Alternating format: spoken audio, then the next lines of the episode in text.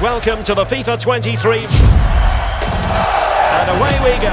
Foi há cerca de duas semanas que chegou às lojas o FIFA 23, o último capítulo deste histórico videojogo, uma vez que a Electronic Arts decidiu não renovar a licença porque o organismo que tutela o futebol mundial estava a pedir uma fortuna pelos direitos.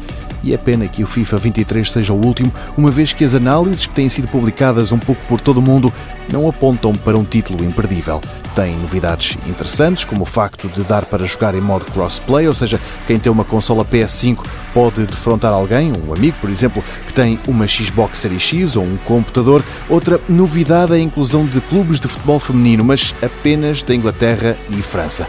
De resto, há ainda uma equipa, jogadores e técnicos que não existem, mas que foram incluídos no FIFA 23. Trata-se do AFC Richmond, o clube fictício da série de TV Ted Lasso. O treinador e a respectiva equipa está toda representada.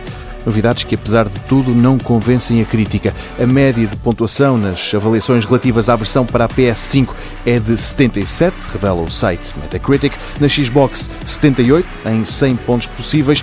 E nos computadores Windows, uma média de 73.